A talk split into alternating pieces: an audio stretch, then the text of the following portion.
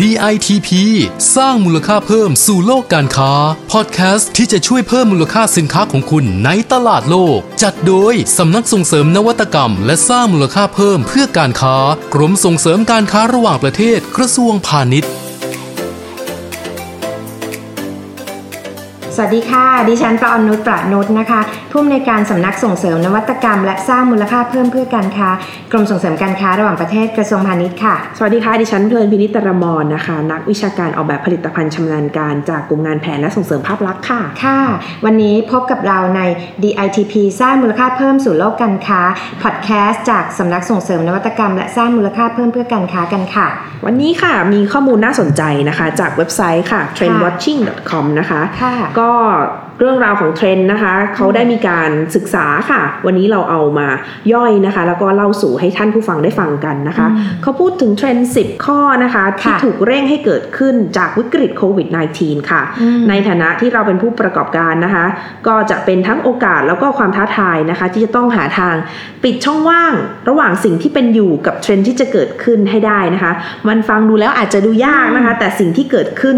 ก็คือเป็นสิ่งที่กำลังจะเกิดขึ้นเร็วๆนี้แหละค่ะค่ะเริ่มกันประเด็นแรกนะคะก็คือเรื่องของ virtual experience economy ค่ะค่ะ virtual experience นี้นะคะก็คือปรากฏการณ์โลกเสมือนจริงนะคะอืมก่อนโควิด -19 เนี่ยอาจจะใช้แค่ในบางธุรกิจนะคะ แต่ตอนนี้อุตสาหกรรมต่างๆ ที่เคยแข่งขันกันน้อยในเรื่องนี้นะคะค่ะเขาก็จะปรับตัวแล้วก็จะเห็นได้มากขึ้นค่ะ ทั้งในด้านการท่องเที่ยว การค้าปลีกนะคะค่ะกิจกรรมเพื่อความบันเทิงต่างๆนะคะ ประสบการณ์บนโลกเสมือนเนี่ยช่วยเติมเต็มสิ่งที่ผู้บริโภคเนี่ยเขาไม่อาจทำได้จริง เพราะว่าเงื่อนไขทางด้านความปลอดภัยค่ะอืมจริง ๆ แล้วนะคะ กรมก็มีกิจกรรมในลักษณะนี้นะคะคุณอ่าพลพิษก็ค่ะคืออย่างเมื่อช่วงเดือนมีนาคมที่ผ่านมาเนี่ยกรมส่งเสริมการค้าระหว่างประเทศนะคะทางผู้บริหารก็มีนโยบายในการที่จะปรับตัวเพื่อรองรับสถานการณ์โควิดเนี่ยเราก็มีการทำโครงการชื่อว่า MOVE นะคะอ่า Move ก็ย่อมาจาก Multimedia Online Virtual Exhibition นะคะก็เป็นการจัดขึ้นเมื่อเดือนพฤษภาคมที่ผ่านมาเนี่ยค่ะในงานนั้นก็มีการนำเสนอผลงานซึ่งเป็นสินค้าจริง ๆ เรียกว่าเป็นสินค้าในเชิงมัลติมีเดีย Media อ๋อไม่ว่าจะเป็นฟิล์ม หรือว่า digital content นะคะมานำเสนอ character เลยดิฉันเห็นแบใช่บๆใช่ค่ะก็คือมานำเสนอบนแพลตฟอร์มออนไลน์ และเราก็จัด business matching คู่ขนานกันไปนะคะอืมเรียกว่าเป็นมิติใหม่เลยใช่ไหมคะไม่เคยมีมาก่อนใช่ค่ะก็เป็นสิ่งที่กรมเราก็ปรับตัวนะคะ นับจากนี้ไปเนี่ยก็น่าจะเห็นกิจกรรมในลักษณะนี้อืมเพิ่มมากขึ้นนะคะค่ะหรือแม้แต่ในเดือนกันยายนนี้ค่ะอืมเราก็จะมีอีกโครงการหนึ่งที่ชื่อว่า Thai Groove นะคะอ๋อค่ะเอ่อ Groove เนี่ยก็ย่อมาจากว่า Global Reach Online to Offline Virtual Experience อืมนะคะอันนี้ก็จะเป็นแพลตฟอร์มที่นำเสนอเรื่องราวของร้อยแบรนด์ของไทยนะคะค่ะเป็นโปรเจกต์นำร่องร้อยแบรนด์ก่อนในอนาคตเราอาจจะมีแบรนด์อื่นๆ เข้ามาเพิ่ม ก็คือมาบอกเล่าเรื่องราวสร้างประสบการณ์ร่วมกับผู้บริโภคหรือแม้แต่ผู้ซื้อค่ะเราก็จะมีการจัด business ชิ่งออนไลน์เหมือนกันค่ะ อืม อันนี้เราก็ขานรับเทรนด์เช่นกันนะคะใช่ถัดมาค่ะต่อเนื่องกันเลยนะคะ จะเป็นเรื่องของ Shop Streaming ค่ะ อ่า น่าสนใจนะคะ เมื่อก่อนเราซื้อขายของกันเนาะเราตอนเนี้ยประสบการณ์ในการขายของมันได้เปลี่ยนไปแล้วนะคะค่ะเขาบอกว่า Shop Streaming เนี่ยคือการขายของออนไลน์ในรูปแบบสตรีมมิ่งค่ะ หรือว่าการไลฟ์สดนะคะ ก็วิกฤตโควิดนะคะทำให้เทรนด์เนี้ยเติบโตอย่างรวดเร็วเลยนะคะ เราจะเห็นเลยค่ะว่าช่วงวันหยุดที่ผ่านมาเวลาห้างเขาทำโปรโมชั่นเนี่ยค่ะคนเนี่ยไม่ยอมออกจากบ้านอืมห้างเขาก็ต้องทำอะไรสักอย่างให้กระตุ้นว่าเอาวนอกจากลดราคาแล้วนะ ก็จะมีคนมาตั้งกล้องเลยวันเนี่ยของเป็นอย่างงู้นอย่างนี้ใช่ไหมคะไม่แพ้กันนะคะ แม้แต่สินค้าของเกษตรกรไทยนะคะค่ะก็ได้รับการส่งเสริมในด้านนี้เช่นกันนะคะ แม้ว่าประเทศคู่ค้าของเราเนี่ยนะคะเขาจะล็อกดาวน์ปิดประเทศไม่สามารถจะเดินทางหากันได้เนี่ยเลยทำให้การส่งออกผลไม้ไทยเนี่ยเป็นไปได้ช้าลงนะคะ ทางกระทรวงพาณิชย์เองเนี่ยก็ค่ะขานรับในเรื่องนี้นะคะ มีการทำโครงการค่ะที่ชื่อว่าไทยช่วยไทย ชาวสวนอยู่ได้ประเทศไทยอยู่รอดนะคะ หรือว่าไทยฟรุตส์โกลเด้นมันนะคะอืมอันนี้ค่ะก็เป็นความร่วมมือกันนะคะ เรียกว่าสคตทั้งจีนเลยค่ะทั่วทั้งจีนเพราะว่าทั้งจีนเนี่ยภูมิภาคจีนใช่ภูมิภาคจีนเนี่ยเขาเป็นหลาคู่ยค้าสำนักงานสำคัญเลยล่ะอืมของของผลไม้ไทยเรานะคะค่ะร่วมมือกันนะคะกับ Tmall ของจีนค่ะอืมในการโปรโมทผลไม้ไทยช่วงเทศกาลช้อปปิ้งนะคะค่ะซึ่งผลก็น่าสนใจมากนะคะ ชาวจีนให้ความสนใจแล้วก็สั่งซื้อสินค้าค่ะ งานนี้นะคะนำโดยนะคะนายจุรินทร์ลักษณะวิสิทธิ์นะคะ รองนายกรัฐมนตรี และรัฐมนตรีว่าการกระทรวงพาณิชย์นะคะ ร่วม live stream ผ่านแพลตฟอร์มของอาลีบาบาเป็นครั้งแรกค่ะค่ะ เพื่อโปรโมทผลไม้ไทยนะคะ ยอดนิยมนะคะ ช่วงเดือนมิถุนายนที่ผ่านมาค่ะ น่าสนใจตัวเลขนะคะ ผลค่ะของโครงการนี้นะคะ foodie ชาวจีนเนี่ยนะคะอืมสั่งซื้อทุเรียนทันทีนะคะ 5,000 ลูกอืมมะพร้าว 20,000 ลูกค่ะกุ้งหวาน 1,500 เซตแล้วก็ข้าวนะคะ อีก 3,000 แพ็คจากประเทศไทยค่ะ ในช่วงเวลากี่นาทีคะ เมื่อเขาได้ดู live stream แนะอ่านำสินค้าบนเถาเป่านะคะ ช่วง 15 นาทีแรกนะคะอืมท่านจุรินทร์บอกว่า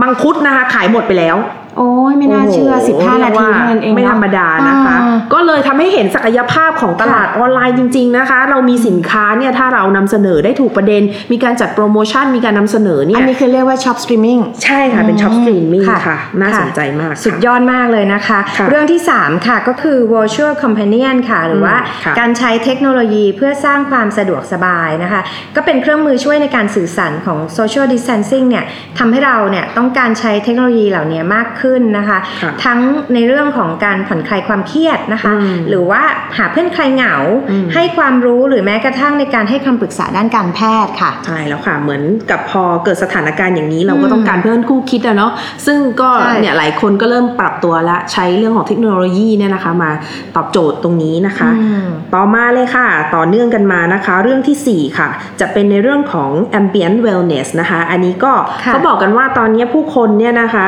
ถึงแม้ก็จะยังมีความระมัดระวังเนี่ยค่ะ ถึงกาดตกหรือไม่ตกอะไรก็แล้วแต่เนี่ยนะคะ แต่ความต้องการในเรื่องของความปลอดภัย แล้วก็เรื่องของสุขอนามัยเนี่ยก็ยังอยู่เหมือนลึกๆในใจอย่างที่ไม่เคยมีมาก่อนอืมด้วย บางทีเราจะเข้าร้านรวงจะเข้าอะไรเนี่ยเราระมัดสึระวังมากขึ้นเนอะเอ๊ะก่อนหน้านี้เป็นใครเนี่ยอะไรอย่างเงี้ยค่ะนะคะ ซึ่งเขาบอกกันนะคะว่าถ้าผู้ประกอบการเนี่ยชูประเด็นเรื่องของความใส่ใจในเรื่องของสุขอนามัยไว้ได้เนี่ยนะคะค่ะก็จะได้ใจผู้บริโภคว่าอย่างเช่นเขาเดินเข้าไปเขาก็รู้สึกเชื่อมั่นว่าอ๋ออันนี้มีมาตรการจริงอะไรกันเป็นอย่างจริดีงเนี่ยนะคะอืมโดยโดยเฉพาะในต่างประเทศเนี่ยนะคะหลายคนเริ่มเอาประเด็นเนี้ยมานำเสนอเป็นจุดเด่นนะคะ ในค่ะภาวะ post covid เนี่ยเขาชูจุดเด่นว่าร้านของเขาเนี่ยเชื่อมั่นได้นะคะในเรื่องของสุขอนามัยนะคะค่ะมีการติดตั้งไม่ว่าจะเป็นพวกเครื่องกรองอากาศนะคะที่สามารถกรองฝุ่นได้อ่าฮะหรือว่าเป็นเรื่องกลิ่ขนองไหมใช่กลิ่นหอมอะไรอย่างเงี้ยค่ะอืมเพราะว่าอย่างอันนี้ก็มีข้อมูลมานะคะทางทางฝรั่งเศสเนี่ยเขาใช้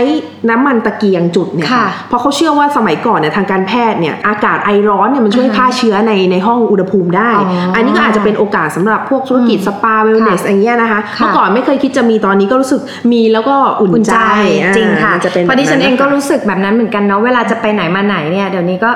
พกสเปรย์ฉีด เออเราแบบฟุบฟิบอะไรกันของเรากันไว้ก่อนเออเรานะคะก็กลัวเนาะใช่ค่ะ ดิฉันเองนะคะ ก็ชอบสถานที่ที่ดูสะอาดค่ะ เพราะว่าค่ะถ้าตอนนี้เนี่ยที่ไหนมันไม่สะอาดเนี่ยรู้สึกว่าเราไม่อยากเข้าไปเนาะก็เลี่ยงๆไปก่อนค่ะนะคะ เรื่องต่อไปค่ะก็คือ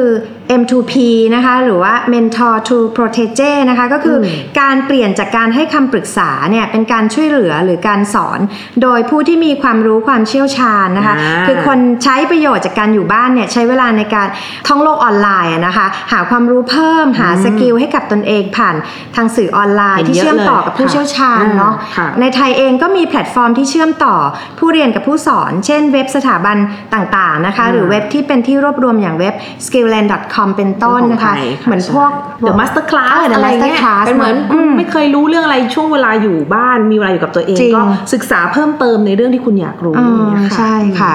ก็มาถึงเทรนด์ที่ 6 แล้วนะคะ ชื่อว่าเทรนด์ e-commerce ค่ะ หรือว่าค่ะ automated commerce เนี่ยนะคะ อันนี้น่าสนใจนะคะ เราเคยได้ยิน e-commerce ค่ะอ่าเราเคยได้ยินเรื่องของ s-commerce คือการค่ะใช้โซเชียลในการที่เป็นช่องทางค้าขายเป็น marketplace อย่างนี้ใช่ไหมคะค่ะนี่ค่ะใหม่ล่าสุดค่ะ e-commerce นะต้องทำความรู้จักนะคะ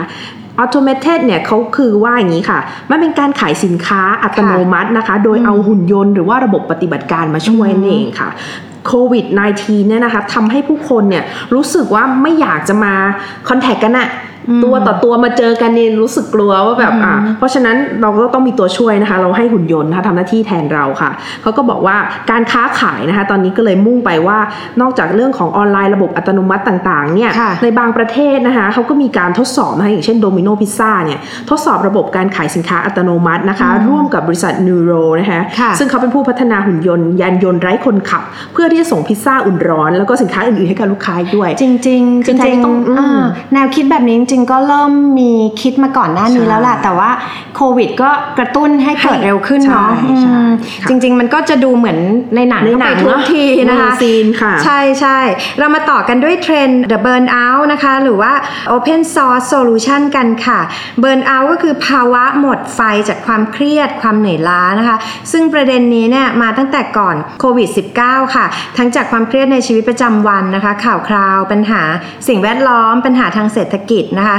แล้วก็ซ้ำกันด้วยวิกฤตโควิดเข้าไปอีกนะคะ ซึ่งตรงนี้เนี่ยถ้าแบรนด์ออกแบบสินค้าหรือว่าจำหน่ายสินค้าหรือบริการที่ช่วยทำให้คนมีสภาพจิตใจที่ดีขึ้นได้เนี่ยอืมเยียวยาคนก็นะอืมอืมค่ะคนก็พร้อมจะแบบอ้าแขนรับมากขึ้นนะคะ เช่น แคมเปญทางการตลาดเพื่อเจาะประเด็นสร้างความผ่อนคลายในชีวิต หรือว่าการสื่อสารด้วยคำที่ทำให้คนผ่อนคลายมากขึ้นนะคะค่ะส่วน Open Source Solution เนี่ยก็คือการแชร์ หรือว่าการแบ่งปันนวัตกรรมเพื่อแก้ปัญหาที่เผชิญร่วมกันค่ะ ปัญหาบางอย่างอย่างเช่นโควิด -19 เนี่ยมัน